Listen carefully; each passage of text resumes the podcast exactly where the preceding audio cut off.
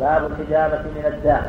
حدثنا محمد بن مقاتل أخبرنا عبد الله أخبرنا حميد الطويل عن أنس رضي الله عنه أنه سئل عن أجر الحجاب فقال احتجب رسول الله صلى الله عليه وسلم حجبه أبو طيبة حجبه أبو طيبة وأعطاه صاعين من طعام وكلم مواليه فخففوا عنه وقال إن أمثل ما تداويتم به الحجامة والفصل البحري.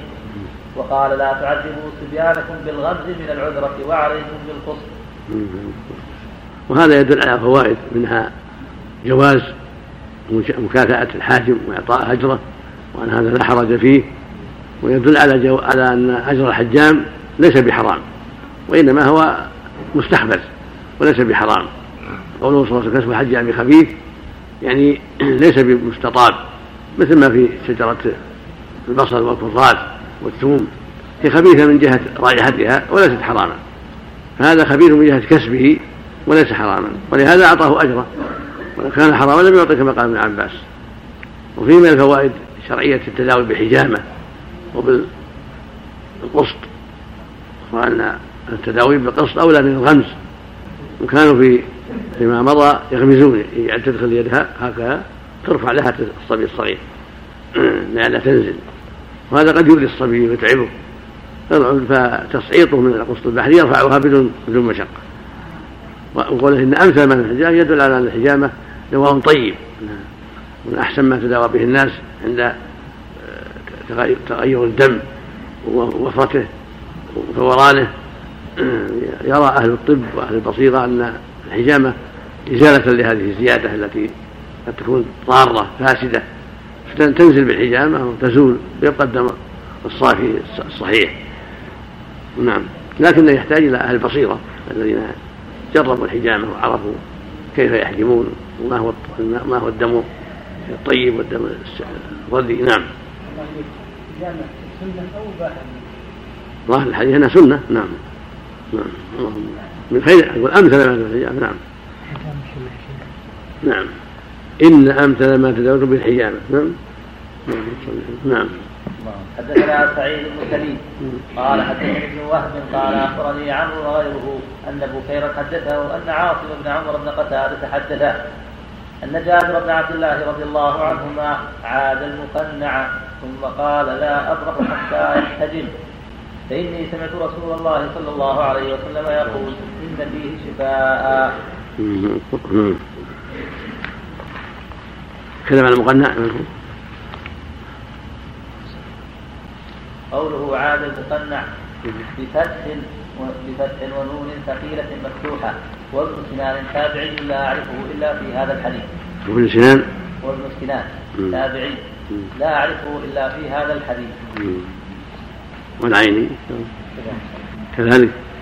نعم نعم ماشي. نعم. باب الحجابة على الرأس. حدثنا إسماعيل حدثني سليمان عن علقمة أنه سمع عبد الرحمن أنه سمع عبد الرحمن الأعرج أنه سمع عبد الله بن بحينة يحدث أن رسول الله صلى الله عليه وسلم احتجم بلحيي جمل من طريق مكة وهو محرم في وسط رأسه. وقال الأنصاري أخبرنا هشام بن حسان حدثنا عائشة عن ابن عباس رضي الله عنهما أن رسول الله صلى الله عليه وسلم احتجب في رأسه. لحية جمل موضع يعني محل. نعم. كل هذا العمل يدل على فضل الحجامة من قوله وفعله، استعماله لها يدل على فضلها، قوله إن أمثل لا يدل على فضلها أيضا، هي سنة قوله وفعله. نعم. باب الحجابة من الشقيقة والصداع. حدثني محمد بن بشار حدثنا ابن أبي عدي عن هشام عن كلمة عن ابن عباس رضي الله عنهما قال احتجم النبي صلى الله عليه وسلم في رأسه وهو محرم من وجع كان به بماء يقال له لحي جمل. وقال محمد بن الشواه أخبرنا هشام عن كلمة عن ابن عباس رضي الله عنهما أن رسول الله صلى الله عليه وسلم احتجب وهو محرم في رأسه بشقيقة كانت له. اللهم صل على سيدنا محمد. محمد بن سواء. قوله وقال محمد بن سواء بمهملة ومجد هو السدوسي، واسم جده عنبر بمهملة ونون وموحدة بصري كان أبا الخطاب، ما له في البخاري سوى حديث موصول مضى في المناقب وآخر يأتي في الأدب وهذا المعلق. وقد وصله الإسماعيلي قال حدثنا أبو يعلى حدثنا محمد بن عبد الله الأزدي حدثنا محمد بن الشواه فذكره سواء. وقد اتفقت هذه الطرق على ابن عباس رضي الله عنهما أنه احتجم صلى الله عليه وسلم وهو محرم في رأسه. اللهم صل عليه. ووافقها حديث ابن بشار. يكفي نعم. اللهم صل عليه. نعم. حدثنا إسماعيل بن أبان حدثنا ابن الغسيل قال حدثني عاصم بن عمر عن جابر بن عبد الله رضي الله عنهما قال سمعت النبي صلى الله عليه وسلم يقول إن كان في شيء من أدويتكم خير ففي شربة عسل أو شربة محجم أو لذعة من نار وما أحب أن أستوي. اللهم صل عليه وسلم. قدم حديث ابن عباس. نعم. عن الشعر الساقط. نعم. يقول الشعر الذي يسقط. بعض أهل العلم قالوا يعفى عنه لأنه ليس بحلق كامل إنه شيء يسير. بعض أهل العلم قالوا يحمل على ما في حديث كعب وأنه يعني يفتي عنه إلى ثلاث خصال: صيام ثلاثة أيام أو ذبح شاة أو إطعام ستة مساكين. ويغلب على ظني أن ابن القيم رحمه الله حمل على التسامح لأنه لم ينقل أنه كفر عليه الصلاة والسلام. دل ذلك على أن الحجامة يعفى عن أثرها إذا كان في الشعر لأنه شيء يسير ليس بحق الرأس كلها أو غالبا إنما هو شيء يسير فيغتر في جنب في جنب الإذن الحجامة. نعم. وإذا احتاط وكفر حسن. نعم. باب الحلق من الأذى. حدثنا مسدد حدثنا حماد عن أيوب قال سمعت مجاهدا عن ابن أبي ليلى عن كعب هو ابن عجرة رضي الله عنه قال أتى علي, أتى علي النبي صلى الله عليه وسلم زمن الحديبية وأنا أوقد تحت برمة والقبر يتناثر عن رأسي فقال أيجيك هوامك؟ قلت نعم. قال فاحلف وصم ثلاثة أيام أو أربع ستة أو انسوا نسيكا. قال أيوب لا أدري بأيتهن بدأ. نعم. باب من احتوى أو سوى غيره وفضل من لم يحتوي. حدثنا أبو الوليد هشام بن عبد الملك حدثنا عبد الرحمن بن سليمان ابن الغسيل حدثنا عاصم بن عمر بن قتادة قال سمعت جابرا رضي الله عنه عن النبي صلى الله عليه وسلم قال إن كان في شيء من أدويتكم إن كان في شيء من أدويتكم شفاء وفي شربة محجم أو لذعة بنار وما أحب أن أستوي وما أحب أن أستوي. حدثنا عمار بن ميسرة حدثنا ابن فضيل حدثنا حسين عن عامر هو عن عامر عن عمران بن حسين رضي الله عنه قال لا رقية إلا من عين أو حمى فذكرته لسعيد بن جبير فقال حدثنا ابن عباس رضي الله عنهما قال قال رسول, قال رسول الله صلى الله عليه وسلم عرضت علي الأمم فجعل النبي والنبيان يمرون معهم الرهط والنبي ليس معه أحد حتى رفع لي سواد عظيم قلت ما هذا؟ أمتي هذا. قيل بل هذا موسى وقومه. قيل انظر إلى الأفق فإذا سواد يملأ الأفق ثم قيل لي انظر هاهنا وهاهنا في آفاق السماء فإذا سواد قد ملأ الأفق قيل هذه أمته ويدخل الجنة من هؤلاء سبعون ألفا بغير حساب. ثم دخل ولم يبين لهم فأفاض القوم وقالوا نحن الذين آمنا بالله واتبعنا رسوله فنحن هم أو أولادنا الذين ولدوا في الإسلام فإنا ولدنا في الجاهلية. فبلغ النبي صلى الله عليه وسلم فخرج فقال هم الذين لا يسترقون ولا يتطيرون ولا يهتوون وعلى ربهم يتوكلون. فقال عكاشة بن محصن أمنهم أنا يا رسول الله؟ قال نعم. فقام آخر فقال أمنهم أنا؟ قال سبقت بها عكاشة. وهذا يدل على أن ترك الكي أفضل كما تقدم وما أحب أن أكتوي وأنه من أعمال السبعين. كذلك يدل على فضل عدم الاسترقاء وهو طلب الرقية. أما الرقية نفسها فلا بأس بها لهذا قال لا رقية إلا حمى. لكن الاسترقاء وهو طلب الرقية تركه أفضل لأنه نوع من السؤال وتركه والأصل في ترك السؤال أنه أفضل. لكن إذا دعت إلى حاجة إلى الاسترقاء زالت الكراهة. فأعمال السبعين هنا اشتملت على أشياء تركها أفضل وأشياء مكروهة وأشياء محرمة. فالمكروه الكي والمحرم الطيرة والمفضول الاسترقاء. وقد ثبت عنه صلى الله عليه وسلم قال لأسماء بنت عميس استقي لأبناء أخي لأولاد جعفر لما أصابتهم العين، فدل على جواز الاستقاء عند الحاجة وأنه لا كراهة فيه عند الحاجة، ولكن تركه أفضل في الجملة لثنائه على السبعين. وقولها رقية إلا معين الحمى كما قال العلماء يعني أولى وأشفى، هذا حصل أولوية لا حصل جواز، ولهذا قال صلى الله عليه وسلم لا بأس بالرقى ما لم تكن شركا، فطلق النبي ورقي من غير العين والحمى. وأما التوكل فلا ينافي الأسباب، وعلى ربهم يتوكلون، فتركوا التطير من الأسباب، ترك الكي من الأسباب، ترك الاستقامة من الأسباب، كما أن الأكل والشرب من الأسباب، والاستدفاء في الشتاء من الأسباب، وتجنب أسباب الهلاك كالبعد عن أكل السم والبعد عن الطريق التي فيها قطاع الطريق أو الطريق اللي فيها سباع، وكذلك التحرر من الأعداء بالسلاح والعين، وجود العين اللي يعرف حال العدو وتنقل العدو حتى يتحرر بشره، وإغلاق البيوت وحفظ الأموال بالحرس، كل هذا من باب أخذ الأسباب. فالدنيا قائمة على الأسباب، والله شرعها وأمر بها، فالأسباب قد تجب وقد تستحب وقد تباح، فالواجب على أهل العلم والإيمان أن يجمعوا بين الأمرين، بين الاعتماد على الله والتفويض إليه وبين الأخذ بالأسباب، إلا إذا كانت الأسباب مكروهة فالسنة تركها أو محرمة فالواجب تركها، أما إذا كانت مباحة أو مشروعة فإنه ينبغي الأخذ بها.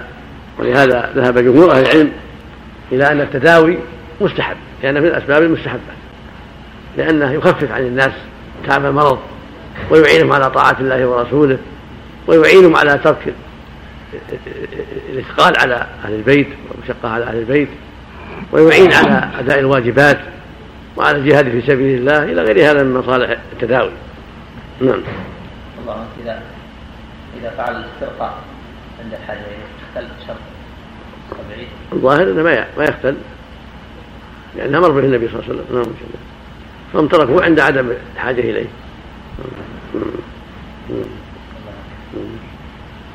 شغل الزوج فعل مثل السوى وغيره ثم ندم على فعله. هو بذنب ما عفونا ليس بذنب مباح. نعم. نعم. باب الإثم ذي والكفر من الرمل. شوف كان أول حديث ما تعتبر أول حديث في كتاب الطب، ما أنزل الله داعيا إذا أنزله عندك دواء أو شفاء، أول حديث. نعم. إذا أنزل لك شفاء شين. نعم. طيب.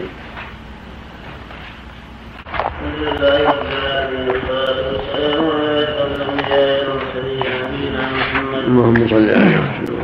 وعلى آله وأصحابه أجمعين. قال الإمام البخاري رحمه الله تعالى: باب الإثم والكحل من الرمد. فيه أم عطية.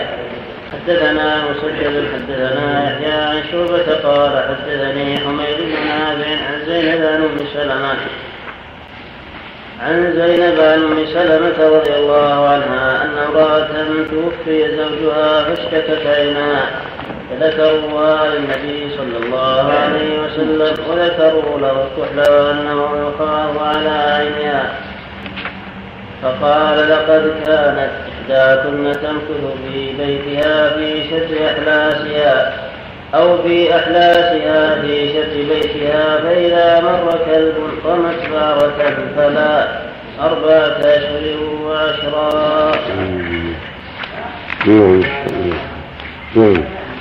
باب الجذام. هذا مختصر حكم هذا الحديث أن كان هذا الحديث أن أهل الجاهلية كانوا إذا مات فيهم الرجل مكثت في مكثت الزوجة في بيت زوجها سنة كاملة في شر البيت وفي أسوأ البيت، لا تغتسل ولا تنظف ولا ولا ولا إلى آخره، فإذا مرت السنة خرجت وافتضت بشيء طائر أو غيره وقامت ببعضها، إشارة إلى أنها انتهت من العدة. جعل الله بدل ذلك أربعة آلاف وعشرة الثلث، وخفف ويسر سبحانه وتعالى على عباده وجعل العدة أربعة آلاف وعشرة عدة الوفاة. والحكمة في ذلك والله أعلم أن هذه المدة يبين فيها الحمل، كان حملها بان حملها واتضح، والميت في حاجة إلى أن يوصل ماؤه ويوصل نسبه، قد لا يكون وراءه من يصونه ويعتني به، فشرع الله هذه العدة حتى يكون في مأمن وحمى من اختلاط الأنساب. نعم نعم وهناك حكم أخرى سوى ذلك. نعم. وفي أيضا من الفوائد أنها لا تكتحل، أنها تصبر، كان تصبر سنة كاملة على ترك الزينة والكحل والطيب ونحو ذلك، قد خفف الله ويسر، فعليها أن تصبر أربعة أشهر وعشرة في الإحداد. ولهذا في اللفظ الآخر لا تحد امرأة على ميت إلا على إلا على زوج أربعة أشهر وعشرة، لا تحد امرأة على ميت فوق ثلاث إلا على زوج أربعة أشهر وعشرة.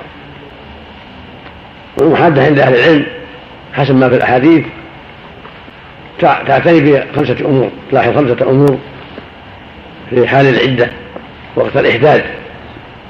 الأمر الأول بقاؤها في المسكن الذي مات زوجها وهي ساكنة فيه إلا من حاجة كالطبيب ونحوه، أو حاجة لاشتهاء السوق أو نحو ذلك، أو البيت يخرب يخرب أو يكون بالأجرة ويتنتهي ولا يسمح أهله بالبقاء أو نحو ذلك. الأمر الثاني تجنب الملابس الجميلة، بل تكون الملابس غير جميلة، يقول في الحديث الآخر لا تلبس إلا ثوب عصب، تلبس ملابس غير جميلة سوداء أو خضراء أو أزرق أو زرقاء أو غيرها، ما تعين الأسود، مو لازم الأسود، ما تيسر من اللباس الملابس التي ليس فيها جمال. والثالث عدم الطيب مع الطيب إلا إذا كانت تحيض، فلها أن تأكل شيئا من وسط والأظفار البخور عند طهرها من الحيض. الرابع عدم الحلي من الذهب والفضة ونحو ذلك. الخامس عدم الكحل الذي ذكره هنا النبي صلى الله عليه وسلم، الكحل والحنة ونحوه. أما ما سوى ذلك ينجز بقية النساء، ما سوى الخمسة من مثل بقية النساء، تعمل في بيتها، تطبخ، تكنس، تكلم من شاءت من غريبها وغيرهم بالهاتف غير الهاتف، الكلام الذي ليس فيه هيبة كعادة الكلام الآخر. تقابل من تشاء من النساء وغير النساء مع مراعاة الحدود الشرعية، تخرج إلى السطح في الليل والنهار وفي القمر وفي غيره، تخرج إلى حديقتها بيتها وإلى حوش بيتها، تخرج إلى الحاجة من السوق تشتريها، تخرج إلى الطبيب إلى الحاجة. نعم مثل ما تقدم. نعم كثير ما على الناس في هذا من العامة أشياء ما, ما, ما لها أصل من التشديد، وهذا هو المحصل من الأحاديث. نعم. السلام عليكم. هل يقال أن الكحل من السنة؟ يريد أن هذا معروف عندهم الكحل، لو كان لم يكتحل فالأظهر أنه من السنة، هنا مشروع في كل عين ثلاثة مئات، لأن فيه خير كثير من لما في الحديث إنه ينبش الشعر ويصفب وينقي البصر، وهذا الطيب الذي هو الإسمد فيه نفع كثير. نعم يحق الرجال والنساء. نعم. باب جذاب. إيش قال الشارع على ترجمة قوله باب الإسمد والكحل من الرمد أي بسبب الرمد، والرمد بفتح الراء والميم غر حار يعرض في الطبقة الملتحمة من العين وهو بياضها الظاهر، وسببهم, وسببهم سباب أحد الأخلاط أو أبقرة تصعد من المعدة إلى الدماغ، فإن دفع إلى الخياشيم أحدث الزكام، أو إلى العين أحدث الرمد، أو إلى اللهات والمنكرين أحدث أحدث القنان بالخاء المعجمة والنون، أو إلى الصدر أحدث النزلة، أو إلى القلب أحدث الشوصة، وإن لم ينحدر وطلب نزالا فلم يجد أحد الصداع كما تقدم. قوله فيه عن أم عطية يشير إلى حديث أم عطية مرفوعا: لا يحل لامرأة تؤمن بالله واليوم الآخر تحد فوق ثلاث إلا على زوج فإنها لا تستحل. وقد تقدم في أبواب العدة لكن لم أر في شيء من طرقه ذكر الإثم ذكر الإثم فكأنه ذكره لكون العرب غالبا إنما تستحل به. وقد ورد التنصيص عليه في حديث ابن عباس الرفاعة: تحلوا بالإثم فإنه يجلو البصر وينبت الشعر. وجاء الترمذي وحسنه واللفظ له وابن ماجه وصححه ابن حبان. وأخرجه الترمذي بمثل آخر عن ابن عباس بالشمائل وأخرجه الإمام أحمد ومسلم أيضا. نعم. وفي الباب عن جابر عند الترمذي للشمائل وابن ماجه وابن عدي من ثلاث طرق عن ابن المنكدر عنه بلفظ: عليكم بالإثم فإنه يجلو البصر وينبت الشعر. وعن علي عند ابن أبي عاصم والطبراني ولفظه: عليكم بالإثم فإنه منبتة للشعر مذابة للقلاء مصفاة للبصر. وسنده حسن. وعن ابن عمر بنحوه عند الترمذي بالشمائل. وعن أنس في غريب مالك للدار قطني بلفظ: كان يأمرنا بالإثم. وعن سعيد بن هرملة عند أحمد بلفظ: اتحلوا بالإثم فإنه الحديث. هذه ستة. هذه ستة ابن عباس، جابر، أنس، علي، بن عمر، سعيد بن هرملة. نعم. كلها نشهد بعضها لبعض. نعم. وهو عند أبي داود من حديثه بلفظ أنه أمر بالإثم المروح عند النوم. وعن أبي هريرة رضي الله عنه بلفظ: خير أكفاركم الإثم. وعن وعن وعن أبي أما رواية سعيد المروح ذكر العلماء أنها ضعيفة. الأخيرة الأخيرة وعن أبي هريرة بلفظ: خير أكفاركم الإثم فإنه الحديث. أخرجه البزار وفي سنده مقال. هذا سابع، هذا متن سابع أيضا. وعن أبي رافع أن النبي صلى الله عليه وسلم كان يكتحل بالإثم. أخرجه البيهقي وفي سنده مقال. هذا ثامن أيضا. عن عائشة رضي الله عنها: كان لرسول الله صلى الله عليه وسلم إثم يكتحل به عند منامه. هذا في كل عين ثلاثة. أخرجه أبو الشيخ في كتاب أخلاق النبي صلى الله عليه وسلم بسند ضعيف. والإثمد بكسر الهمزة والميم بينهما فاء مثلثة ساكنة. وحكي فيه ضم الهمزة: حجر معروف أسود يغرب إلى الحمراء يكون في بلاد الحجاز وأسوده يؤتى به من أصبهان. واختلف هل هو اسم الحجر الذي يتخذ منه الكحل أو هو نفس الكحل. ذكر ابن سيدة وأشار إليه الجوالي. وفي هذه الأحاديث استحباب الاكتحال بالإثمد. وقع الأمر بالاكتحال وترا من حديث أبي هريرة رضي الله عنه في سنن أبي داود. وقع في بعض الأحاديث التي أشرت إليها كيفية الاكتحال، وحاصله ثلاثا في كل عين، فيكون الوتر في كل واحدة على واحدة أو اثنتين في كل عين وواحدة بينهما، أو في اليمين ثلاثا وفي اليسرى اثنتين، فيكون الوتر بالنسبة لهما جميعا. وأرجح الأول والله أعلم. ثم ذكر المصنف حديث أم سلمة.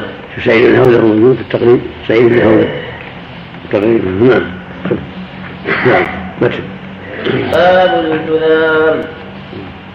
وقال عفان حدثنا. هو موجود. نعم. شوف اسمه. نعم. نعم. باب باب الجذام. وقال عفان حدثنا سليم بن حيان معروف بالفتح. حدثنا سليم بن حيان حدثني سعيد وقال, وقال من وقال من وقال عفان. نعم. حدثنا سليم بن حيان حدثني سعيد بن مينا قال سمعت أبا هريرة رضي الله عنه يقول قال رسول الله صلى الله عليه وسلم لا عدوى ولا طيرة ولا هامة ولا صفر فر من المجذوم كما تفر من الأسد. نعم.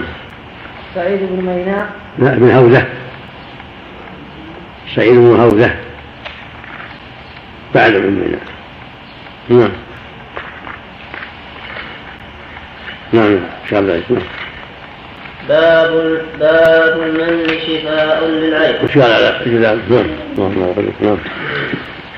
قوله باب الجذام بضم الجيم وتخفيف المعجمة هو علة رديئة تحدث من انتشار المرة السوداء بالبدن كله فتفسد مزاج بعضها وربما أفسد في آخره وربما أفسد في آخره إيصال إيصالها حتى يتأكل. قال ابن سيدة سمي بذلك لتجدم الأصابع وتقطعها. قوله وقال عفان هو ابن مسلم الصفار وهو من شيوخ البخاري لكن أكثر ما يخرج عنه بواسطة وهو من المعلقات التي لم يصلها في موضع آخر وقد جزم أبو نعيم أنه أخرجه عنه بلا رواية. وعلى طريقة ابن الصلاح يكون موصولا وقد وصله أبو نعيم من طريق أبي داود من طريق أبي داود الطيالسي وأبي قتيبة مسلم بن قتيبة كلاهما وقد وصله أبو نعيم من طريق أبي داود الطيالسي وأبي قتيبة سلم سلم بن قتيبة وأبي قتيبة سلم بن قتيبة كلاهما عن عن سليم بن حيان شيخ عفان فيه. وأخرجه أيضا من طريق عمرو بن مرزوق عن سليم لكن موقوفا ولم يستخرجه الإسماعيلي وقد وصله ابن خزيمة أيضا وسليم بفتح أوله وكسرهانه وحيان بمهملة ثم تحتانية ثقيلة. سبحان الله تعليق عنهم شيوخه. نعم. ما ذكر السبب في التعليق؟ معروفة الأسباب المعروفة اللي ذكرها في التعليقات ذكروا أسباب قد يكون روى عنها من طريق إنسان مشى على شرطه فلهذا حلفه وذكر لأسباب أخرى لكنه ثابت عنده مشى على شرطه لكنه ثابت عنده وذكر لعلة أخرى. ما ذكرنا نعم هذا ما ذكرت نعم ما ذكرت نعم نعم نعم الاسمد يا شيخ. نعم. يقول والاسمد بالكسر حجر للكحل وكأحمد وكأحمد نعم أسمد امم فقط بس ما أتكلم عليه. نعم نعم. قوله لا عدوى ولا طيرة ولا هامة ولا صغر كلا جمع الأربعة في هذه الرواية ويأتي مثله وذكر هنا أنه الحجر الأسود يضرب الحمرة أنتم رأيتموه منكم؟ نعم كذا يضرب الحمرة؟ نعم في شيء من الحمرة. نعم نعم نعم في لمعان ولا ما في لمعان؟ في أنواع في بعض بلمعان وبعض بدون لمعان. أي المؤلف عرض عن اللمعان أو الشارع عرض عن اللمعان. نعم نعم. ويأتي مثله سواء بعد عدة أبواب في باب لا هامة من طريق أبي صالح عن أبي هريرة ويأتي بعد خمسة أبواب من طريق أبي سلمة عن أبي هريرة مثله لكن بدون قوله ولا طيرة وأعاده بعد أبواب كثيرة بزيادة قصة وبعد عدة أبواب في باب لا طيرة من طريق عبيد الله بن عبد الله عن أبي هريرة لا طيرة حسب.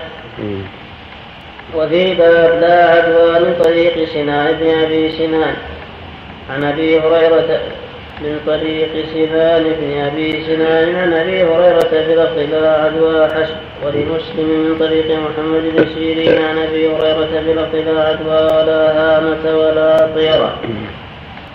وأخرج مسلم من طريق العلاء بن عبد الرحمن عن أبيه عن أبي هريرة مثل رواية أبي سلمة وزاد ولا نو. ويأتي في باب لا عدوى من حديث ابن عمر ومن حديث أنس لا عدوى ولا طيرة. ولمسلم وابن حبان من طريق ابن جريج أخبرني أبو الزبير أنه سمع جابرا بلفظ لا عدوى ولا صفر ولا غول. وأخرج ابن حبان من طريق سماك عن عكرمة عن ابن عباس مثل رواية سعيد بن مينا وأبي صالح عن أبي هريرة وزاد في قصة التي في رواية أبي سلمة عن أبي هريرة، وهو في ابن ماجه باختصار. فالحاصل من ذلك ستة أشياء: العدوى والطيرة والهامة والصفر والغول والنوم. والأربعة الأول فأورد البخاري لكل واحد منها ترجمة فنذكر شرحها فيه.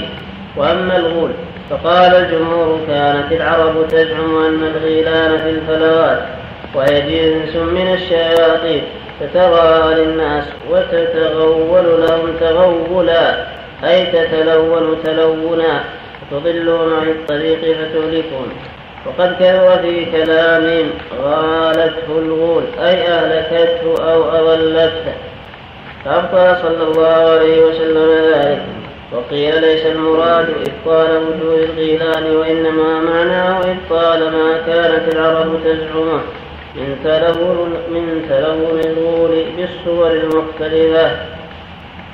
قالوا: والمعنى لا يستطيع الغول أن يضل أحدا. ويؤيده حديث: إذا تأولت الغيلان فنادوا بالأذان، أي ادفعوا شرها بذكر الله.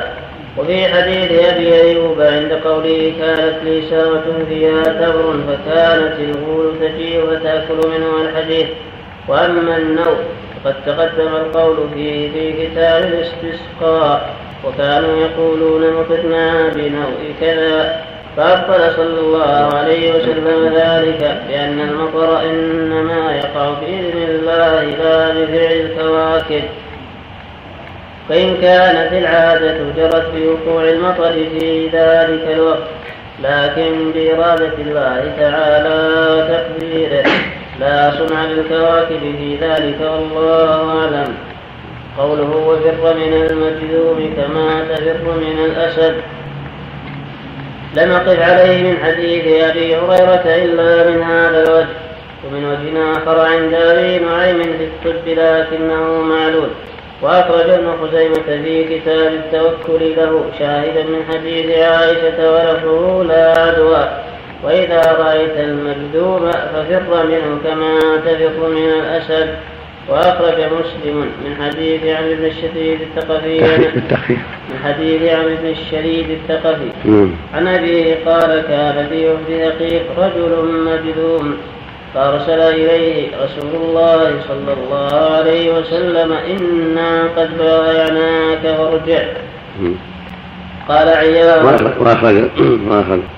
وأخرج مسلم من حديث عبد بن الشريد الثقفي عن أبيه قال: كان في وفد ثقيف رجل مجذوم، فأرسل إليه رسول الله صلى الله عليه وسلم: إنا قد بايعناك وارجع. قال عياض: اختلفت الآثار في المجذوم، فجاء ما تقدم عن جابر أن النبي صلى الله عليه وسلم أكل مع مجذوم وقال: ثقة بالله وتوكلنا عليه. قال: فذهب عمر وجماعة من السلف إلى الأكل معه، ورأوا أن الأمر باجتنابه منسوخ. وممن قال بذلك عيسى بن دينار من المالكية قال: والصحيح الذي عليه الأكثر، ويتعين المصير إليه ألا نسخ، بل يجب الجمع بين الحديثين، وحمل الأمر باجتنابه والفرار منه على الاستحباب والاحتياط، ولكن معه على بيان الجواب. انتهى. هكذا اقتصر القاضي ومن تبعه على حكاية هذين القولين، وحكى غيره قولا ثالثا وهو الترجيح. وقد سلكه فريقان: أحدهما سلك ترجيح الأخبار الدالة على نفي العدوى وتزييف الأخبار الدالة على عكس ذلك مثل حديث الباب فعله بالشذوذ، وبأن عائشة رضي الله عنها أنكرت ذلك، فأخرج الطبري عنها أن امرأة سألتها عنه فقالت ما قال ذلك ولكنه قال العدوى، وقال فمن أعدى الأول؟ قالت وكان لي مولى به هذا الداء فكان يأكل في صحابي ويشرب في أقداحي وينام على فراشي. وبأن أبا هريرة تردد في هذا الحكم كما سيأتي بيانه فيؤخذ الحكم برواية غيره، وبأن الأخبار الواردة برواية غيره في نفي العدوى كثيرة شهيرة بخلاف الأخبار المرخصة في ذلك، ومثل حديث لا تديم النظر إلى المجذومين قد أخرجه ابن ماجه وسنده ضعيف، ومثل حديث عبد الله بن أبي أوفى رفعه كلم المجذوم وبينك وبينه قيدهم حي، أخرجه أبو نعيم في الطب بسند واهم، ومثل ما أخرجه الطبري من طريق معمر عن الزهري أن عمر قال لمعيقيب اجلس مني قيد رمح. ومن طريق خارج ومن ومثل ما أخرجه الطبري من طريق معمر عن الزهري أن عمر قال لمعيقيب اجلس مني قيد رمح. وهذا ضعيف هذا ضعيف لأن الزهري ما أدرك عمر. نعم. من طريق خارجة بزيد كان عمر يقول نحوه وهما تران منقطعان. وأما حديث الشريف الذي أخرجه مسلم فليس صريحا بأن ذلك بسبب الجذام، وجواب عن ذلك أن طريق الترجيح لا يصار إليها إلا مع تعذر الجمع وهو ممكن فهو أولى. الفريق الثاني سلكوا في الترجيح عكس هذا المسلك، فردوا حديث العدوى بأن أبا هريرة رجع عنه. المقصود الأرجح في هذا عند أهل العلم أن أحاديث العدوى ثابتة، وأحاديث اتقاء الجذام ونحوه ثابتة، كلها ثابتة هذه وهذه، وكلها حديث صحيحة. ومن هذا الباب حديث لا يريد ولا مصح صحيح رواه مسلم وغيره، هذا حديث صحيحة.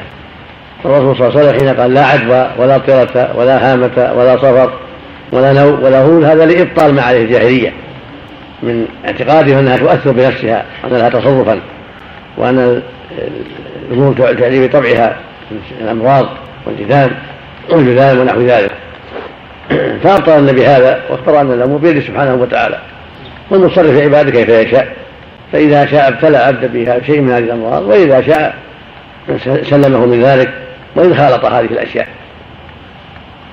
وحملوا حديث لا يرد وفي ظن المجذوم على الاستحباب، والمستحب أن يتقي أسباب الأمراض وأسباب الشر، فلا يرد صاحب الإبل المراض على صاحب الإبل الصحاح، ولكل هذه ورد ولهذه ورد، ولا يخاطب المجذومين وأشباههم، ولا يجعل الصحيح مع الجربة، بل يعزل هذه عن هذا، وهذا هو المعتمد من باب الأخذ بالأسباب، مع العلم بأن الله مسبب الأمور، فقد يبتلى هذا وإما خالط، مثل ما قال فمن عدى الأول قد تصاب بالجرب وهي ما خالطت جربا، ولكن أراد الله ذلك.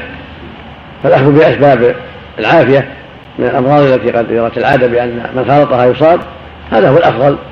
وإذا خالف ذلك بعض الأحيان ثقة بالله وتوكل عليه وبيانا لأن الأمر بيد الله، وأن الأمر باتقاء هذه الأمور من باب الاستحباب كما أخذ النبي مع المجذوم، فلا بأس تارة وتارة. والقاعدة أن الجمع مقدم على النسخ وعلى الترجيح أيضا، لأن القاعدة عند اختلاف الأخبار يصار الجمع أولا عند ثبوتها كلها، فإن تعذر الجمع سُئل إلى النسخ إن عرف التاريخ، فإن لم يعرف التاريخ ولم يمكن الجمع جاء دور الترجيح أيضا هو الأخير، دور الترجيح هو الأخير. فإذا اشتبه الأمر ولم يتضح الترجيح سئل إلى الأمر الرابع والتوقف، كما نبه على هذا الحافظ في النخبة. فالأمر الأول عند اختلاف الأخبار وصحتها هو الجمع، الثاني عند تعذر الجمع النسخ عند توافر شروطه، الثالث عندك عدل ورجاء والنسخ. الأمر الثالث الترجيح عند وجود الترجيح عند عند استطاعة ذلك وعند توافر ذلك. الأمر الرابع عند تعذر الجمع والنسخ والترجيح التوقف حتى يتبين الأمر. وهذا الباب فيه فيه جمع واضح. قول لا عدل ولا قياس إلى آخره يعني على طريقة الجاهلية، لأنها تعدي بطبعها لا، بل الأمور بيد الله جل وعلا، ولكن تحمل الأحاديث الأخرى على اتقاء الشر. حديث يضرب المجنون، حديث فقد بايعناك، وحديث لا يلزم لي على مصح، مما على التوقي، وأن هذا هو الأفضل وهو المستحب التوقي.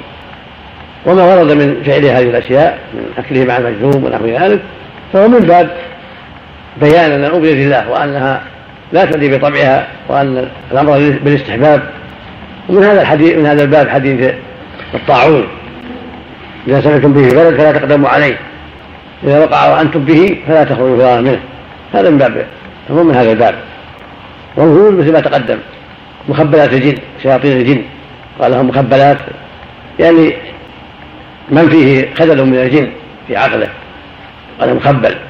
وقيل شياطين الجن يعني المرض من الجن قد تؤذي الناس في الفلوات والصحاري فتلون لهم بألوان. فتقول العرب إذا تقوت الغيلان تقول العرب أو أخذت الغول أهلكت الغول، يعني أضلوا عن الطريق أو شوشوا عليه. ترى يكون باللعب منهم والإيذاء، وترى لأسباب أخرى. فلا ينبغي أن يتقى شرها بذكر الله بالأذان وأنواع الذكر عند وجودها، وهي موجودة إلى الآن. قد يكون الرجل قويا وعنده تحصن بذكر الله فلا يبالي بها، وقد يخاف منها بعض الناس لقلة بصيرتها ولقلة ضعف إيمانه أو لعدم علمه بهذه الأمور. قد تركب مع الإنسان قد يركب مع الإنسان على مطيته، قد يمشي معه، وقد يسمعه كلاما، وهذا كله يتقى بالأذكار والأذان وأعوذ بكلمات الله التامات من شر ما خلق ونحو ذلك مما شرع الله جل وعلا، فيزول هذا. قد وقع على الناس الكثير شيء من هذا وكانوا أهل بصيرة فلا يبالوا بهذه الأشياء وذهبت عنهم وتركتهم. نعم. نعم. حديث تغولت الغيلانة صح ما أعرف حال هذا، لكن ظاهر كلام المؤلف من الصحيح إذا سكت أحتجه وسكت عنه، والذي يعني بعض ظني أنه لا بأس به مثل ما سكت عنه المؤلف. نعم. إذا لم ينعزل نعم رفع صوتك لأسباب الأمراض إذا إذا لم ينعزل تكليفه إذا لم ولا نسمع نعم إذا لم إيش ينعزل تكليفه أو نسمع إذا لم إيش ينعزل تكليفه أو نسمع ريحه ريحه ريحه أو نسمع وش فيه ما في هذه الترقية وش فيه إذا لم من الأسباب إذا لم ينعزل ينعزل تكليفه أو نسمع ما سمعت فيها الشيء أو ما سمعت شيء. نعم. نعم. باب من شفاء للعين. نعم. حدثني محمد بن مثنى حدثنا غندر حدثنا شعبة عن عبد الملك قال سمعت عمر بن حريث قال سمعت سعيد بن زيد قال سمعت النبي صلى الله عليه وسلم يقول الكمأة من المن وما واففاء للعين. قال شعبة وأخبرني الحكم عن حسن العرني عن عمرو بن حريث عن سعيد بن زيد عن النبي صلى الله عليه وسلم قال شعبة لما حدثني به الحكم لم أنكره من حديث عبد الملك. نعم. والكلمة هي معروفة الآن يسمى الناس الفقع يسمى بعضهم الزبيدي، والله جل وعلا جعل في مائها شفاء للعين على ظاهر الحديث، فاستعمل ذلك جم غفير من الناس وانتفعوا بذلك في جلاء البصر وفي قوة البصر وفي رد البصر الذي قد ذهب الضعف. ذكر ذلك نووي غيره. وهذا مما أطلع الله على النبي عليه الصلاة والسلام. نعم. معها قبل تشوى أو بعد تشوى، لأن لا تشوى كثيرا لو كشف النار كثيرا من التهيب أشياء الشيء هذه المتبادر قبل قبل أن تشوى، هذا متبادر. نعم. اطلاق اطلاق النبي صلى الله عليه وسلم ظاهر انه يا طريه. نعم. نعم. حدثني محمد بن مثنى حدثنا غندر حدثنا شعبة عن عبد الملك قال سمعت عمر بن حريث قال سمعت سعيد بن زيد قال سمعت النبي صلى الله عليه وسلم يقول الكمأة من المن وما وافقاء للعين. قال شعبة وأخبرني الحكم عن حسن العرني عن عمرو بن حريث عن سعيد بن زيد عن النبي صلى الله عليه وسلم قال شعبة لما حدثني به الحكم لم أنكره من حديث عبد الملك. نعم. والكلام يدعوها الآن يسمى الناس زجع، يسمى بعضهم الزبيدي. والله جل وعلا جعل في مائها شفاء للعين على ظاهر الحديث، فاستعمل ذلك جم غفير من الناس وانتفعوا بذلك في جلاء البصر وفي قوة البصر وفي رد البصر الذي قد ذهب أو ضعف، ذكر ذلك نووي غيره. وهذا مما قطع الله عليه النبي عليه الصلاة والسلام. نعم. معها قبل تشوى أو بعد تشوى، لأن لا تشوى تشوى معها لو كذب النار تشوى من تريد أشياء الشيان هذه المتبادر أنها قبل قبل أن تشوى، هذا متبادر. نعم. اطلاق اطلاق النبي صلى الله عليه وسلم ظاهر انه يا طريه. نعم. نعم. قوله باب المن شفاء للعين كذا للاكثر في روايه الاصيل شفاء من العين. مم. وعليها شرع ابن بطال وياتي توجيهها، وفي هذه الترجمة إشارة إلى ترجيح قول الصائل إلى أن المراد بالمن في حديث الباب الصيغ المخصوص ومن المأكول لا المصدر الذي بمعنى الامتنان، وإنما أطلق على المن شفاء لأن الخبر ورد أن الكمد منه فيها شفاء، فإذا ثبت الوصف للفرع كان ثبوته للأصل أو لا. قوله عن عبد الملك وابن عمير وصرح به أحمد في روايته عن محمد بن جعفر الغندر وعمرو بن حريث وعمرو بن حريث هو المخزومي له صحبة. قوله سعيد بن زيد أي ابن عمرو بن نفيل عدوي أحد العشرة وعمر بن الخطاب ابن نفيل ابن عم أبيه، كذا قال عبد الملك بن عمير ومن تابعه قال فهم أقالوا السائل من رواية عبد الوالد عنه. فقال عن عبد بن حريث عن أبيه أخرجه مسدد في مسنده وابن السكني الصحابة والدارقطني بالأفراد.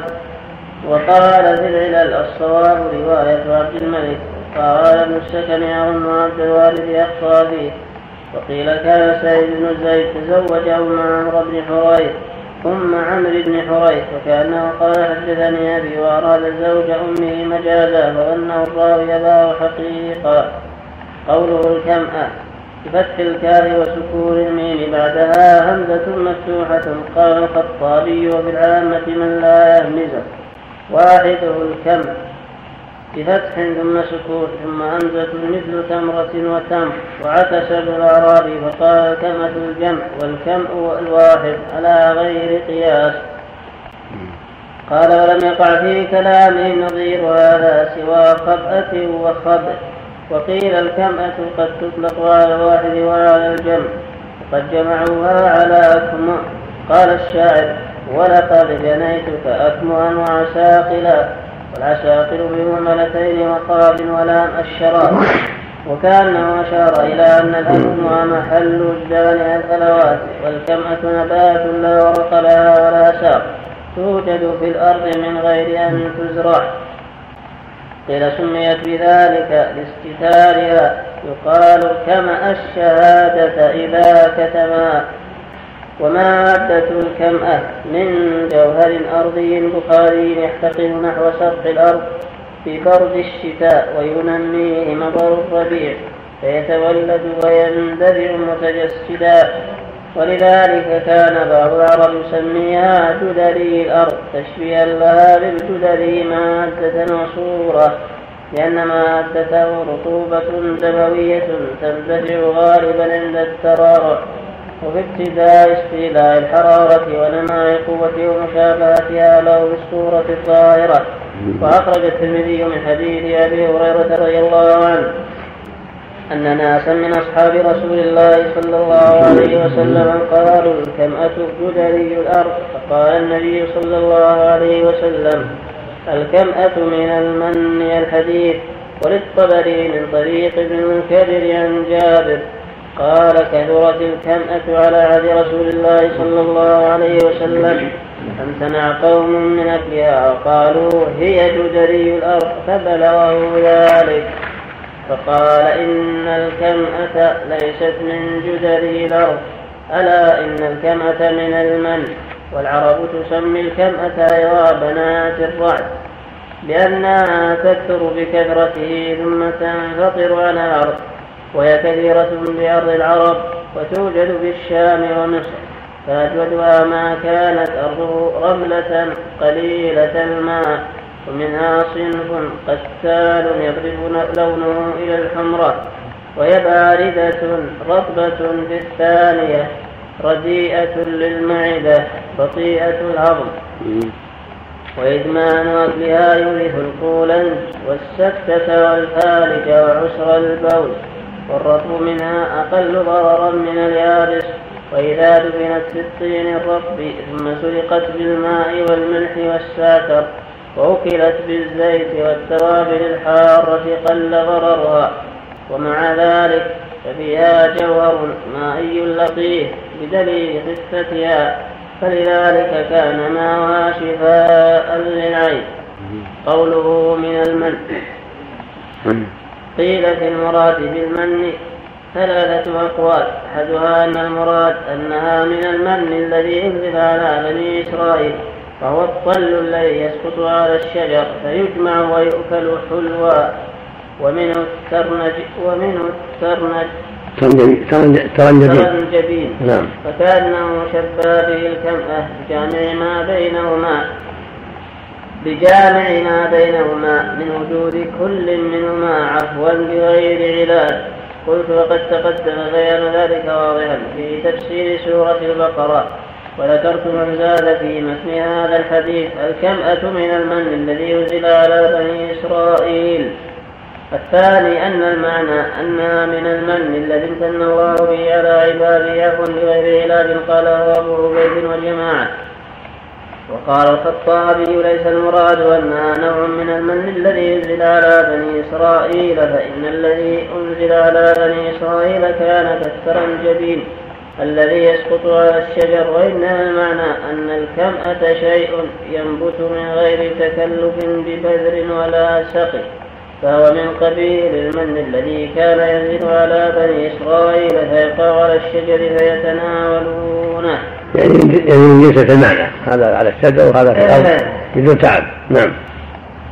ثم أشار إلى أنه يحتمل أن يكون الذي أنزل على بني إسرائيل كان أنواعا، منها ما يسقط على الشجر ومنها ما يخرج من الأرض فتكون الكمأة منه، وهذا وهذا هو القول الثالث، وبه جزم الموفق عبد اللطيف البغدادي ومن تبعه، فقالوا إن المن الذي ينزل على بني إسرائيل ليس وما يسقط على الشجر فقط، بل كان أنواعا من الله عليهم بها من النبات الذي يوجد عفوا، ومن الطير الذي تسقط عليهم بغير اصطياد، ومن الطل الذي يسقط على الشجر.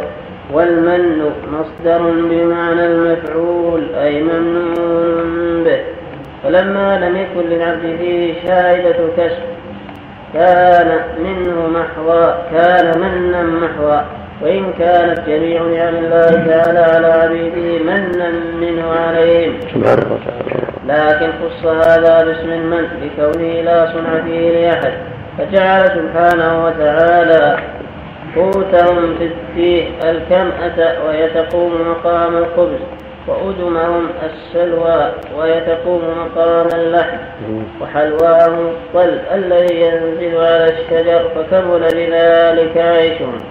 ويشير إلى ذلك قوله صلى الله عليه وسلم من المن إلى ويشير إلى ذلك قوله صلى الله عليه وسلم من المن، أشار إلى أنها فرد من أفراده، فالترنجبين كذلك فرد من أفراد المن، وإن غلب استعمال المن عليه عرفا انتهى.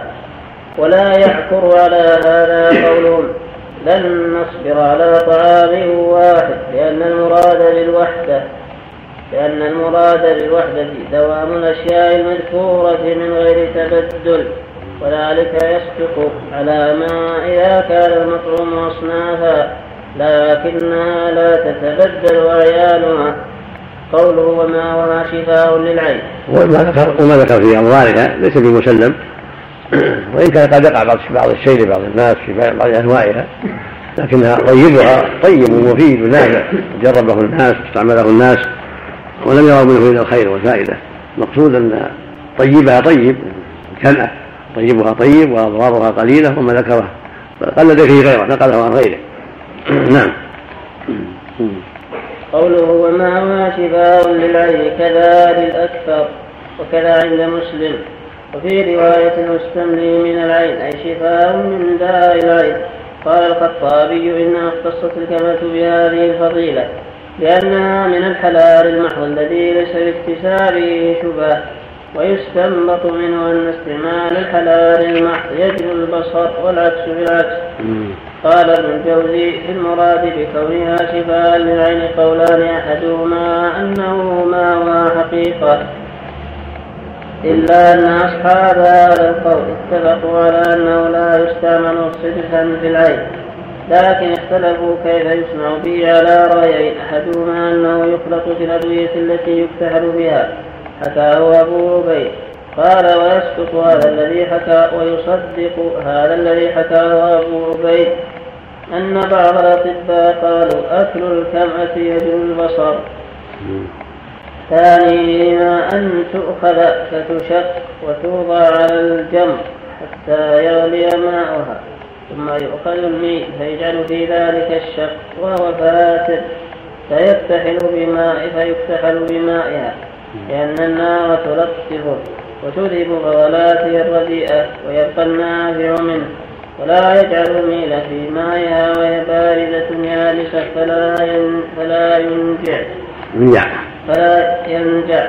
وقد حكى إبراهيم أعيد القولين أعيد القولين قال ابن الجوزي في المراد بكونها شفاء للعين قولان أحدهما أنه ما هو حقيقة إلا أن أصحاب هذا القول اتفقوا على أنه لا يستعمل صدقا في العين لكن اختلفوا كيف يصنع به على رأيين أحدهما أنه يخلط في الأدوية التي يكتحل بها حكاه أبو عبيد قال ويصدق هذا الذي حكاه أبو عبيد أن بعض الأطباء قالوا أكل الكمأة يجلو البصر. ثانيهما أن تؤخذ فتشق وتوضع على الجمر حتى يغلي ماؤها ثم يؤخذ الميل فيجعل في ذلك الشق وهو فاتر فيفتحل بمائها لأن النار تلطفه وتذهب فضلاته الرديئة ويبقى النافع منه ولا يجعل الميل في مائها وهي باردة يابسة فلا ينجع. وقد حكى إبراهيم الحربي عن صالح وعبد الله بن أحمد بن حنبل أنهما اشتكت أعينهما فأخذا كمأة وعصرا واكتحلا بمائها فهاجت أعينهما فهاجت أعينهما ورمدا. قال ابن الجوزي وحكى شيخنا أبو بكر ابن عبد الباقي أن بعض الناس عصر مع كمة فاكتحل به فذهبت عينه.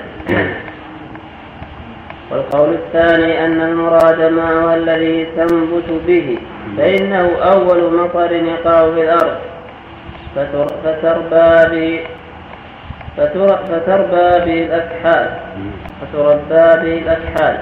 فحكاه ابن الجوزي عن أبي بكر بن عبد الباقي أيضا فتكون الإضافة إضافة الكل لا إضافة جزء. قال ابن القيم وهذا رأي الوجوه. قلت وفيما ادعاه ابن الجوزي من الاستدراك على أنها لا تستعمل صرف النظر وقد حكى عياض عن بعض اهل الطب في التداوي لما امكن في تفصيلا، وهو ان كان لتبريد ما يكون بالعين من الحراره فتستعمل مفرده، وان كان لغير ذلك فتستعمل مركبه. بهذا جزم العربي، فقال الصحيح انه ينفع بصورته في حال وبإضافته في أخرى، وقد جذب ذلك فوجد صحيحا. نعم، جزم الخطابي بما قال المجوزي فقال تربى بها التوتيا وغيرها من الأكحال.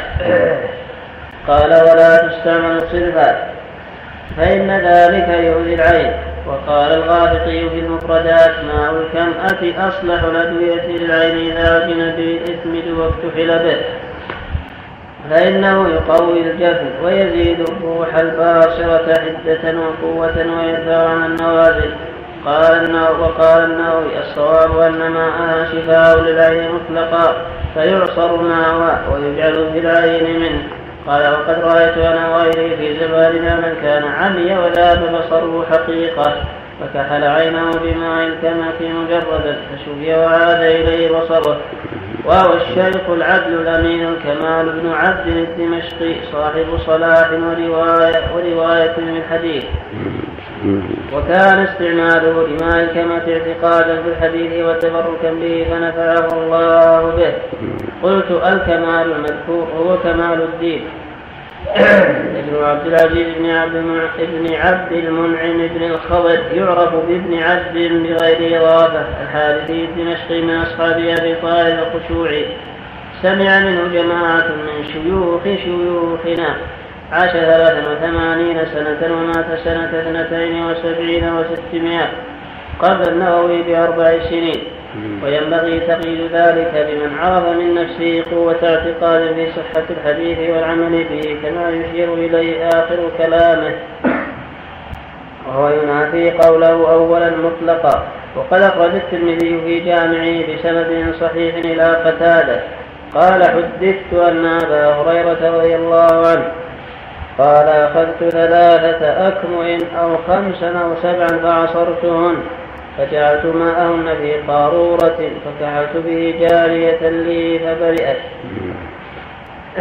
قال ابن القيم اعترف فضلاه الأطباء أن ماء الكمأة يدل العين، منهم المسبح وابن سينا وغيرهما.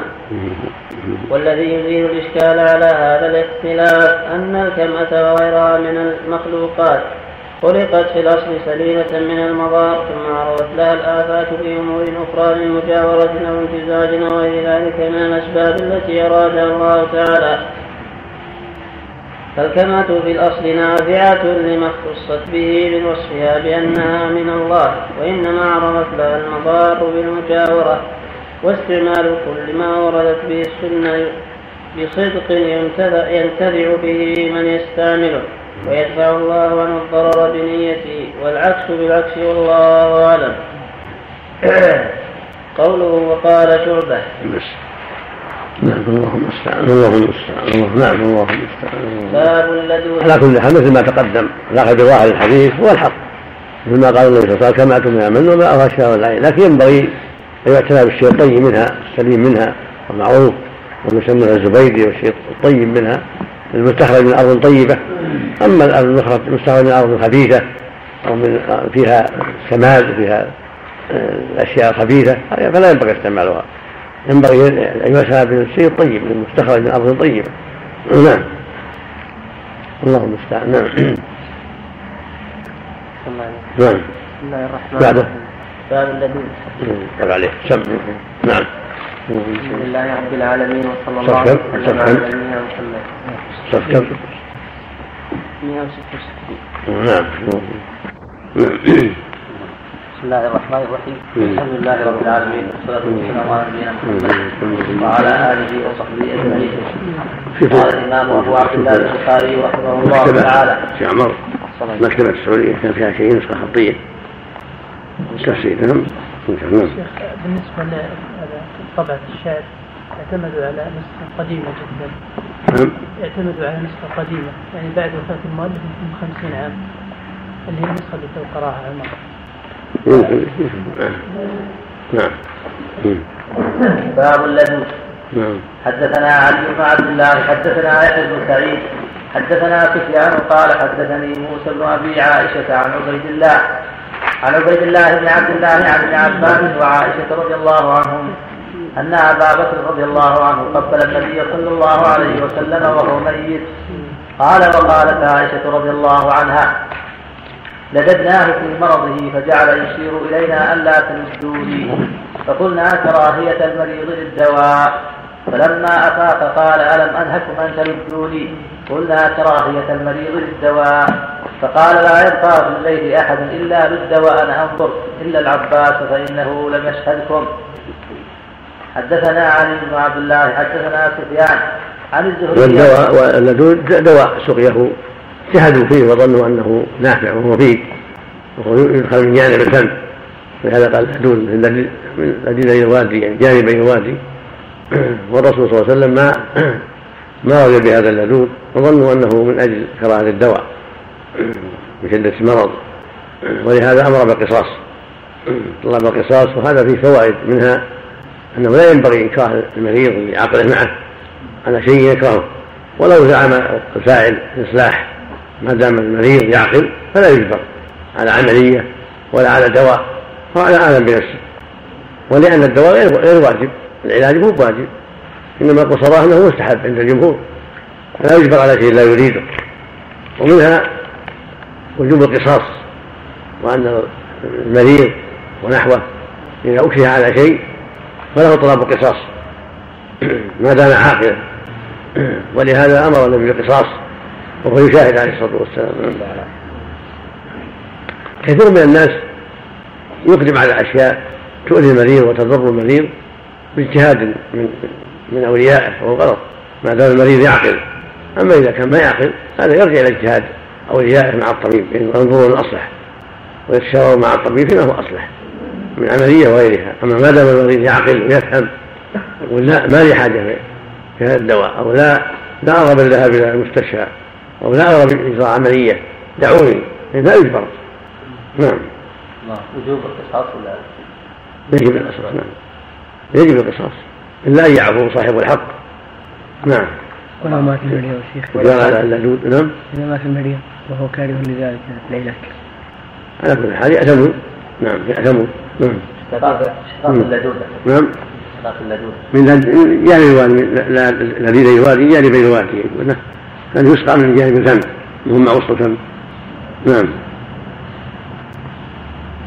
شرع على الرسالة اللدود.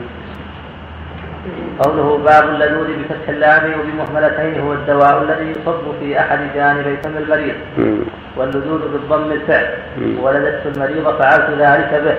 مم. تقدم شرح الحديث الأول مستوهم في باب وفاة النبي صلى الله عليه وسلم مم. وبيان ما لدوه صلى الله عليه وسلم به، وبيان من عرف اسمه ممن كان في البيت ولد لأمره صلى الله عليه وسلم بذلك فأغنى عن إعادته.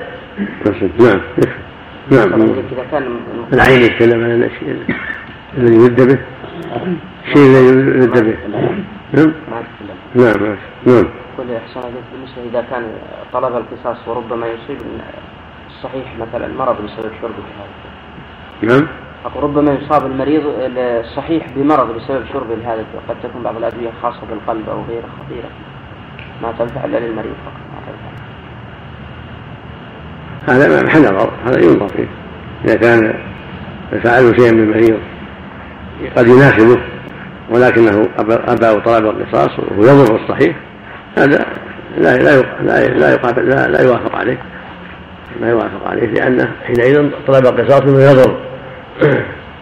نعم هذا محل محل نظر وعناية وكذا.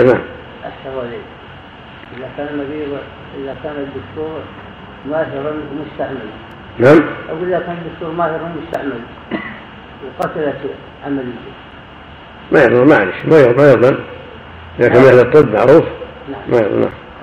نعم حدثنا علي بن عبد الله حدثنا سفيان عن الزهري أخبرني عبيد الله بن عبد الله عن أم قيس رضي الله عنها قالت دخلت بإذن الله على رسول الله صلى الله عليه وسلم وقد أعلقت عنه من العذراء فقال علام فقال علام تذعرن أولادكن بهذا العلام فقال على أن تدعرن أولادكن بهذا العلاج، عليكن بهذا العود الهندي فإن فيه سبعة أشفية منها ذات الجنب يسعط من العذرة ويلد من ذات الجنب.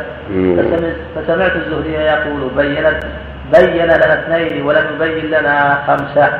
قلت لسفيان فإن عمرا يقول أعلقت عليه قلت لسفيان فإن معمرا يقول أعلقت عليه قال لم يحفظ إنما قال أعلقت عنه حفظته من في الزهري. ووصف سفيان الغلام يحنك بالإصبع وأدخل سفيان في حنكه إنما يعني رفع حنكه بأصبعه ولم يقل أعلقوا عنه شيئا. باب. حدثنا بشر بن محمد أخبرنا عبد الله أخبرنا معمر ويونس قال الزهري وأخبرني عبيد الله بن عبد الله بن عتبة أن عائشة رضي الله عنها زوج النبي صلى الله عليه وسلم قال. وهذا كله مثل ما تقدم يؤيد قول الجمهور أن الدواء مستحب والسوء لأن الرسول أمر به قال عليكم بهذا العذر الهندي شرع لهم علاج العذرة بالصعوط وبالحجامة كما تقدم وبالكي كما تقدم فدل هذا كله على شرعية العلاج. نعم نعم. الله. حدثنا بشر بن محمد اخبرنا عبد الله اخبرنا معمر ويونس قال الزهري واخبرني عبيد الله بن عبد الله بن عتبة ان عائشة رضي الله عنها زوج النبي صلى الله عليه وسلم قالت لما ثقل رسول الله صلى الله عليه وسلم واشتد به وجعه استأذن ازواجه في ان يمرض في بيتي فأذن له فخرج بين رجلين تخط رجلاه في الارض بين عباس واخر فأخبرت ابن عباس رضي الله عنهما قال هل تدري من الرجل الآخر الذي لم تسمي عائشة؟ قلت لا. قال هو علي. قالت عائشة رضي الله عنها فقال النبي صلى الله عليه وسلم بعدما دخل بيتها واشتد به وجعه هريقوا علي من سبع قرب لم تحلل أوكيتهن لعلي أعهد إلى الناس. قالت فأجلسناه في مخضب لحفصة زوج النبي صلى الله عليه وسلم ثم طفقنا نصب عليه من تلك القرب حتى جعل يشير إلينا حتى جعل يشير إلينا أن قد فعلتن. قالت وخرج إلى الناس فصلى بهم وخطبهم. وهذا مثل ما تقدم كذلك تدل على شرعية العلاج استحبابه وأنه مما فعله المصطفى عليه الصلاة والسلام كل هذا واضح في الأمر.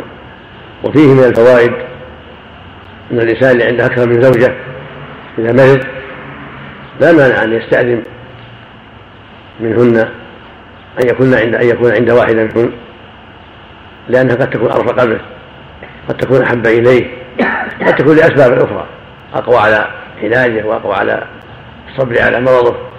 فإذا استأذن منهن وأذن صار عند واحدة لأن تنقله بينهن قد يشق عليه مع المرض.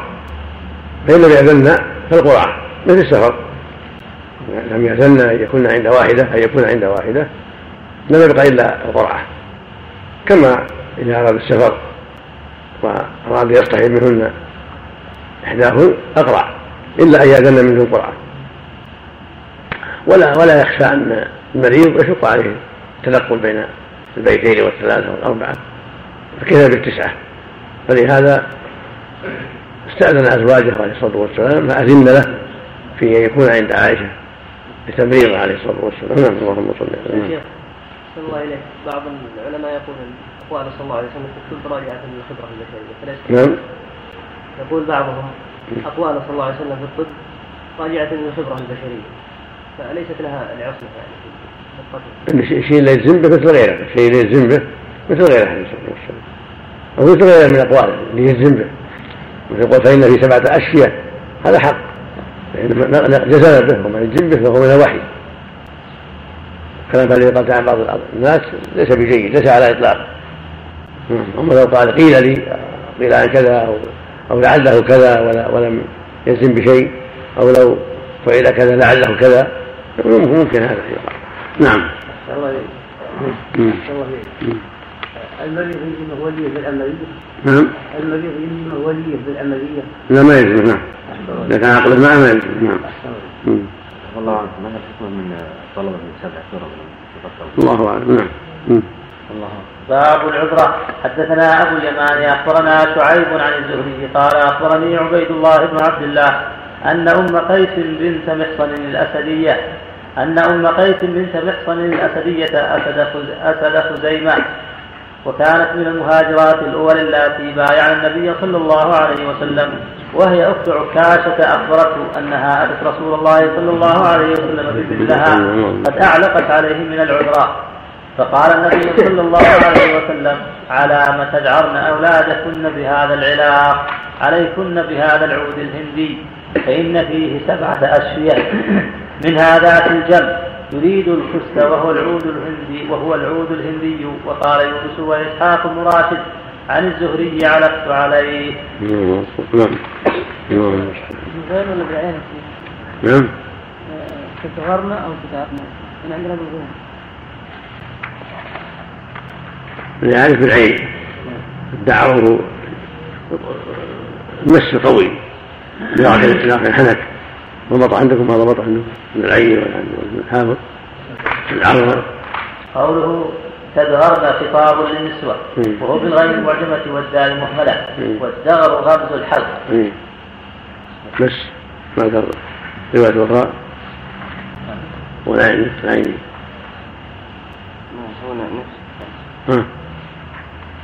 هذا ذكر غير فقط ما ذكر العين والظاهر رواية عين عين وغير والعلقة عليه والعلقة. قوله قوله قد علقت عليه تقدم قبل باب من رواية سفيان بن عيينة عن الزهري بلفظ أعلق أعلقت عنه، وفيه قلت لسفيان فإن معمرا يقول أعلقت عليه قال لم يحفظ إنما قال أعلقت عنه حفظته من الزهري، ووقع هنا معلقا من رواية يونس وهو ابن يزيد وإسحاق وإسحاق بن راشد عن الزهري علقت عليه علقت عليه بتشديد الله، والصواب أعلق والاسم العلاق العلاق بفتح المهملة، وكذا وقع في رواية سفيان الماضية هذا العلاق كذلك تشبيهني ولغيره الأعلاق، ورواية يونس ورواية يونس المعلقة هنا وصلها أحمد ومسلم، ورواية إسحاق بن راشد وصلها المؤلف في باب ذات الجنب وسيأتي قريبا، ورواية المعمر التي سأل عنها علي بن عبد الله سفيان أخرجها أحمد عن عبد الرزاق عنه لكن بلفظ جئت بابن قد أعلقت عنه، قال عياض وقع في البخاري أعلقت وعلقت والعلاق والأعلاق ولم يقع في مسلم إلا أعلقت، وذكر العلاق في رواية وذكر العلاق في رواية والأعلاق في رواية وكل بمعنى جاءت به الروايات، لكن أهل اللغة إنما يذكرون أعلق، والإعلاق رباعي وتفسيره غمز العذرة وهي اللهات بالأصبع، ووقع في رواية يونس, يونس عن عند مسلم قال أعلقت غمز، وقوله في الحديث علامة أي لأي شيء. كان كان السياقات تقتضي أن العلاق والعلاق شيء آخر يغمز به، كان شيء إما إما يعني خرقة تفتل وعلق بها يعني قال علقت عنها وعلقت عنها شيء رآه النبي صلى الله عليه وسلم مطلقها كلام مجرد الغمز علقة وعلقة علقة كلها مجرد الغمز، وكان فهم هذا أن رآها غمز أو شيء، ولكن ظاهر السياقات أن شيء يرى مع الصبي يعلق يعني يضرب في ثيابه أو شيء كأنها تدخل به بإصبعه وترفع به الحنك محتمل هذا ما قال ما تكلم عن هذا.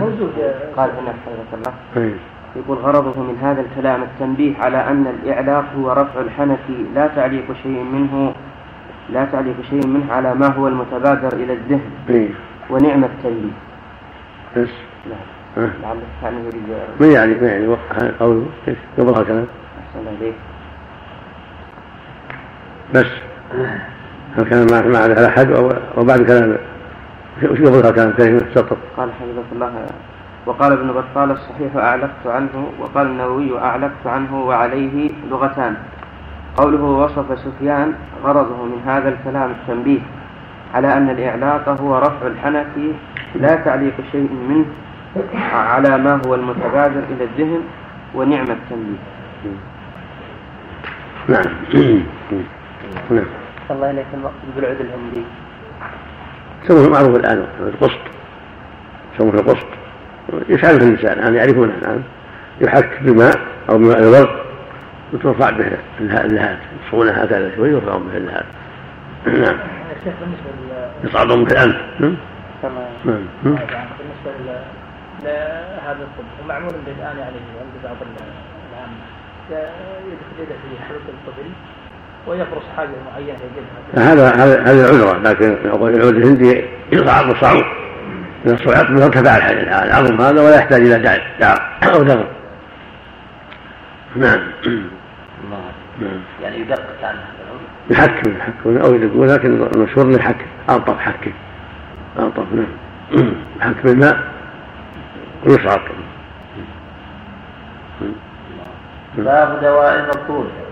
حدثنا محمد بن بشار حدثنا محمد بن جابر حدثنا عن شعبة عن قتادة عن أبي المتوكل عن أبي سعيد رضي الله عنه. نعم عندك دغرة دغرة ودعرة. قال جاء رجل إلى النبي صلى الله عليه وسلم فقال إن فقال إن أخي استطلق بطنه فقال اسقه عسلا فسقاه فقال إني سقيته فلم يزده إلا استطلاقا فقال صدق الله وكذب بطن أخيه. تابعه النظر عن شعبة.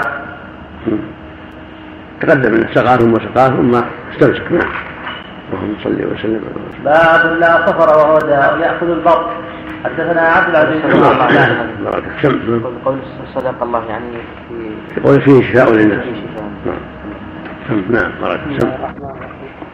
الله الرحمن الرحيم. الحمد لله رب العالمين والصلاة والسلام على نبينا محمد وعلى آله وصحبه أجمعين. قال الإمام أبو عبد الله البخاري رحمه الله تعالى باب لا صفر وهو داء يأخذ البطن. حدثنا عبد العزيز بن عبد الله حدثنا إبراهيم بن سعد عن صالح عن ابن شهاب قال أخبرني أبو سلمة بن عبد الرحمن وغيره أن أبا هريرة رضي الله عنه قال إن رسول الله صلى الله عليه وسلم قال لا عدوى ولا صفر ولا هامة. فقال أعرابي يا رسول الله فما بال إبلي تكون كالرمل كأنها الظباء فيأتي البعير الأجرم فيدخل بينها فيجذبها. فقال فمن أعدى الأول. رواه الزهري وعن أبي سلمة وسنان بن أبي سنان. وهذا يبين لنا أن هذه الأمور التي كانت تعتقدها الجاهلية لا صحة لها ولا أساس لها بل هي باطلة، ولهذا قال صلى الله عليه وسلم لا عدوى ولا صرة ولا هامة ولا صفر، قدم قوله ولا نوء ولا غول. هذه الأشياء ستة هذه الجاهلية لها فيها اعتقادات باطلة فأبطلها النبي صلى الله عليه وسلم، وأنه ليس هناك عدوى بطبعها بل كل شيء بيد الله وكله بتدبيره، فإذا شاء أجربها وأمرضها وإذا شاء سلمها، ولكن هذا لا ينافي الابتعاد عن أسباب الشر والحرص على تجنب أسباب البلاء، هذا شيء وهذا شيء. فالنصوص تدل على أنه لا تلي بطبعها كما تعتقد الجاهلية، وأن قد يكون المريض مع الصحيح ويسلم الصحيح، وقد يكون وجود المريض مع الصحيح من أسباب هذا المرض كما قال الأعرابي السائل، ولكن أجابه الرجل فمن أعدى الأول الذي أنزله بالأول والذي أنزله بالثاني.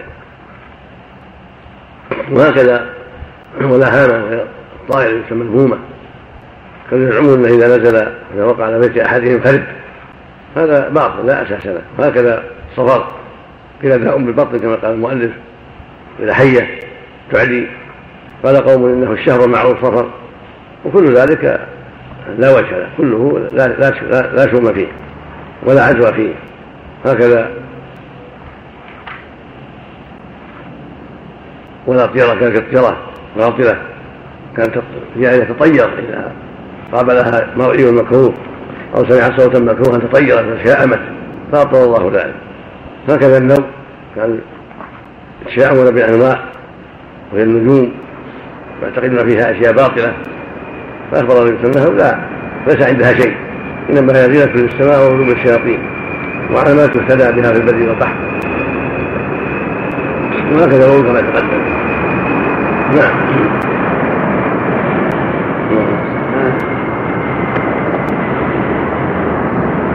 الأمور موجودة، فأول تؤذي بعض الناس في الصحراء وغيرها ولكنه ليس بأمرها ولا بيدها، بل الله جل وعلا جعل لها ذلك التصرف والتشكل، كما أن الملائكة لها تشكل ولهم خلقة خاصة وأنواع من التشكلات بأمر الله، هكذا ما جعل الجن. هذه أمور بيد الله جل وعلا يفعلها إذا شاء سبحانه وتعالى ابتلاء وامتحانا ولحكمة بالغة. نعم. باب ذات الجنب. حدثنا محمد أخبرنا عفان بن بشار عن إسحاق عن الزهري قال أخبرني عبيد الله بن عبد الله أن أم قيس بنت محصن رضي الله عنها وكانت من المهاجرات الأول اللاتي بايعن رسول الله صلى الله عليه وسلم وهي أخت عكاشة بن محصن، أخبرته أنها أبت رسول الله صلى الله عليه وسلم بابن لها وقد علقت عليه من العذرة، فقال اتقوا الله على ما تدغرن أولادكن بهذه الأعلام، عليكم بهذا العود الهندي فإن فيه سبعة أشفية من هذا كل جنب يريد الكست يعني القسط، قال وهي لغة. حدثنا عالم حدثنا حماد قال قرئ على أيوب من كتب أبي قلابة من كتب أبي قلابة منهما حدث به ومنهما قرئ عليه، وكان هذا بالكتابة عن أنس أن أبا طلحة وأنس بن النضر كوياه وكواه أبو طلحة أن أن أبا طلحة وأنس بن النضر كوياه وكواه أبو طلحة عن أنس. نعم. وقال عباد بن منصور عن أيوب عن أبي قلابة عن أنس بن مالك رضي الله عنه قال أذن رسول الله صلى الله عليه وسلم لأهل بيت من الأنصار أن يرقوا من الحمة والأذن، قال أنا كويت من ذات الجنب ورسول الله صلى الله عليه وسلم حي، وشهدني أبو طلحة وأنس بن النضر وزيد بن ثابت وأبو طلحة كوالي. الحمة والإذن. نعم. والإذن والأذن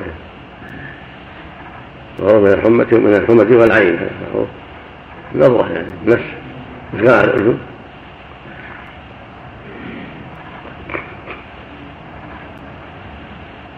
قوله